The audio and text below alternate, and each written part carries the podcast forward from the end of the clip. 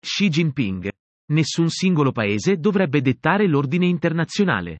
Da ascolta la notizia. La comunità internazionale ha riconosciuto che nessun paese è superiore agli altri, nessun modello di governo è universale e nessun singolo paese dovrebbe dettare l'ordine internazionale.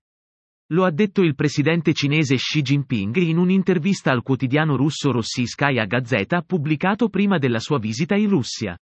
L'interesse comune di tutta l'umanità è in un mondo unito e pacifico, piuttosto che diviso e instabile.